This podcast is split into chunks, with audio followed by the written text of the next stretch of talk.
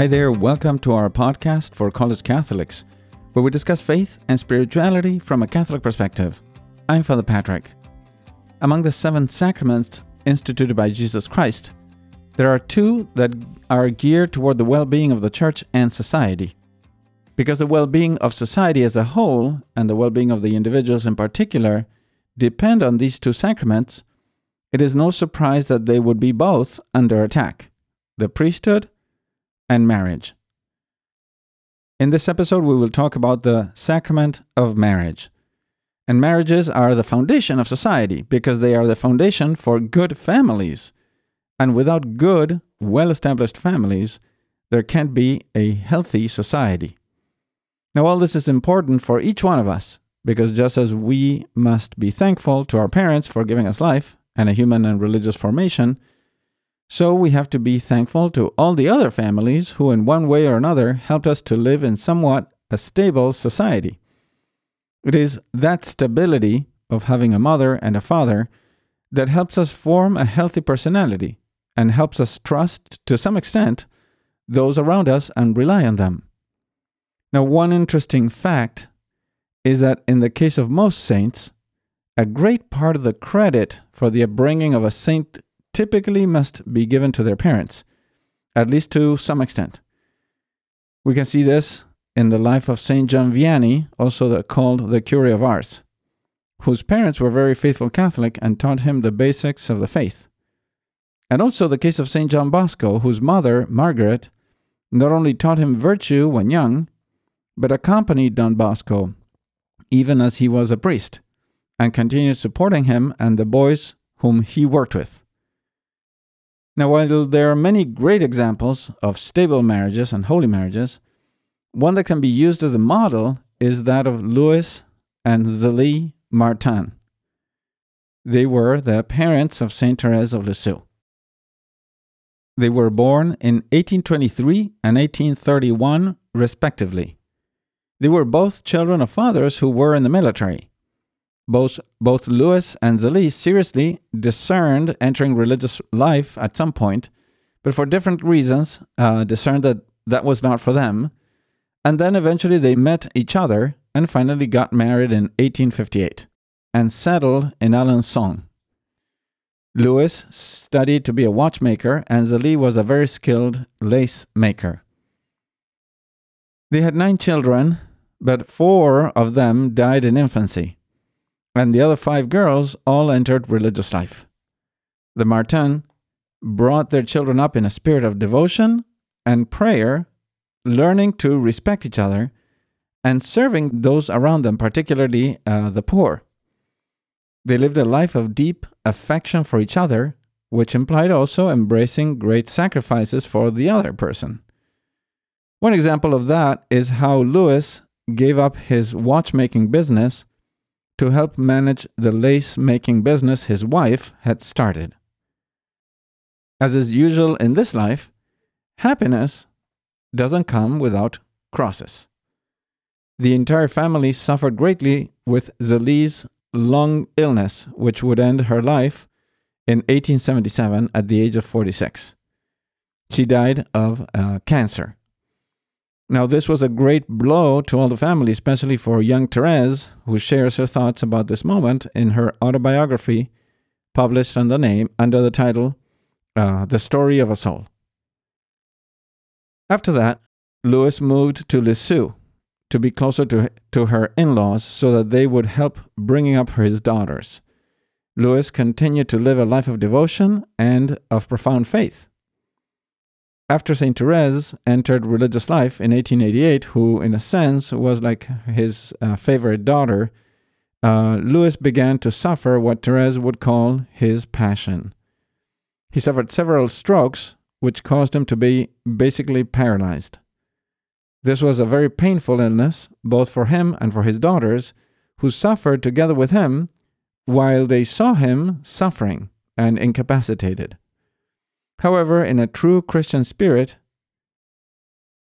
uh, Louis offered himself as a sacrifice to God and offered all his sufferings as well on the altar of the cross.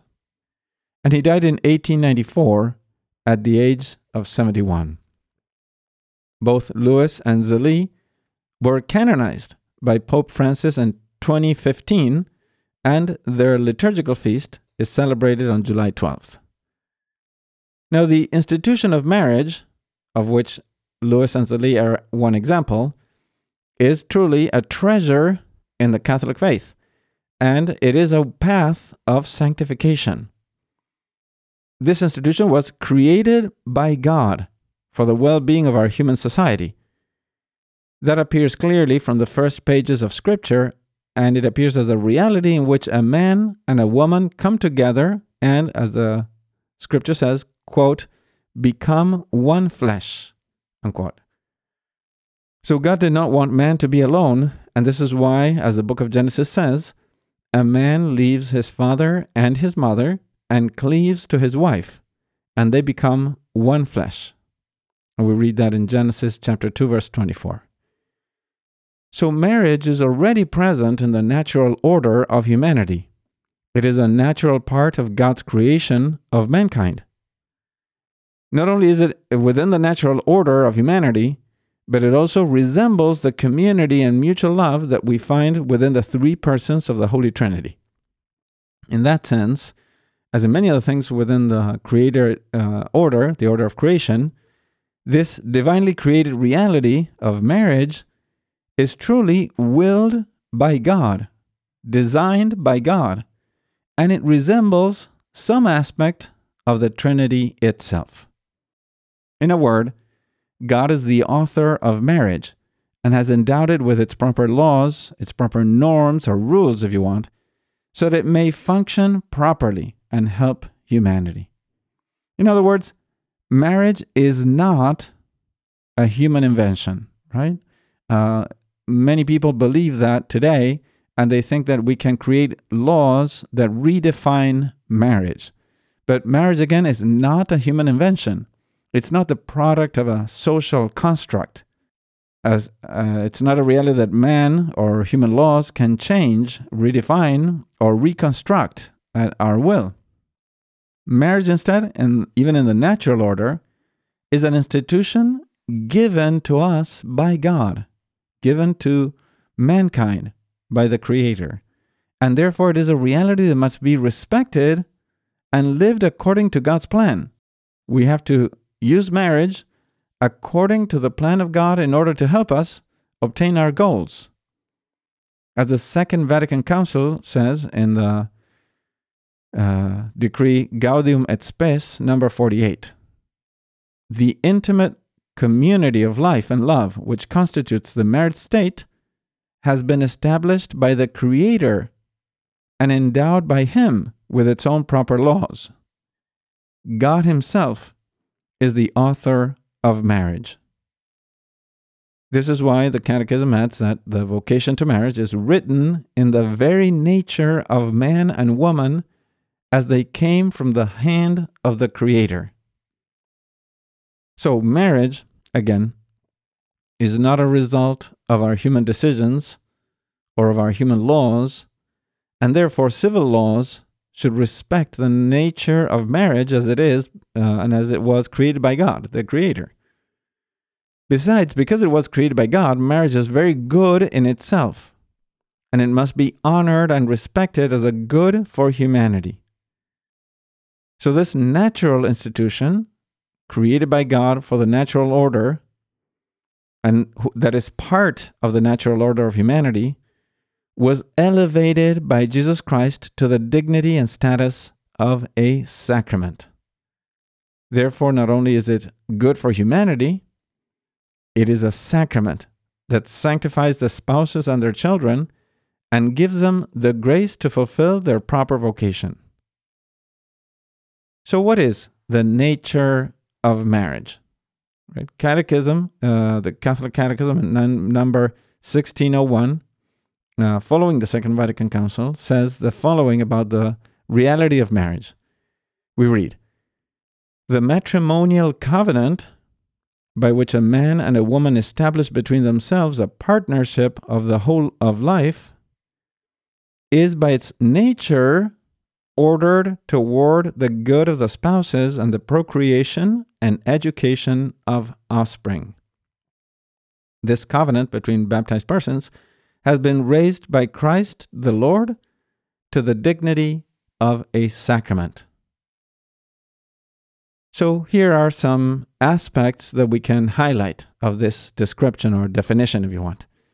First of all, it is a lifelong covenant or permanent commitment. We cannot be married for several years or 10 years or 20 years. It is a lifelong covenant. In its validity, that's what it is. It is a, a covenant between a man, one man, and one woman. It is a covenant by which they give themselves completely for the good of each other and for the good of their future children.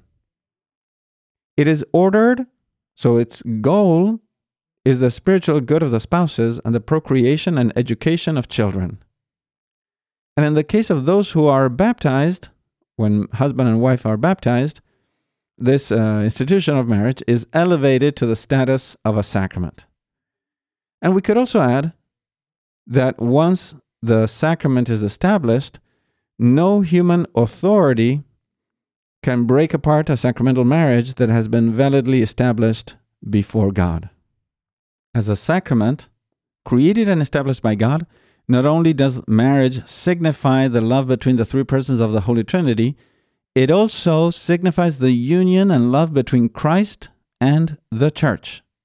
And this is a, a mystery. It's an important reality that God chose to have marriage uh, be a symbol of a very profound and supernatural love between Jesus Christ and his spouse, his bride, the Catholic Church.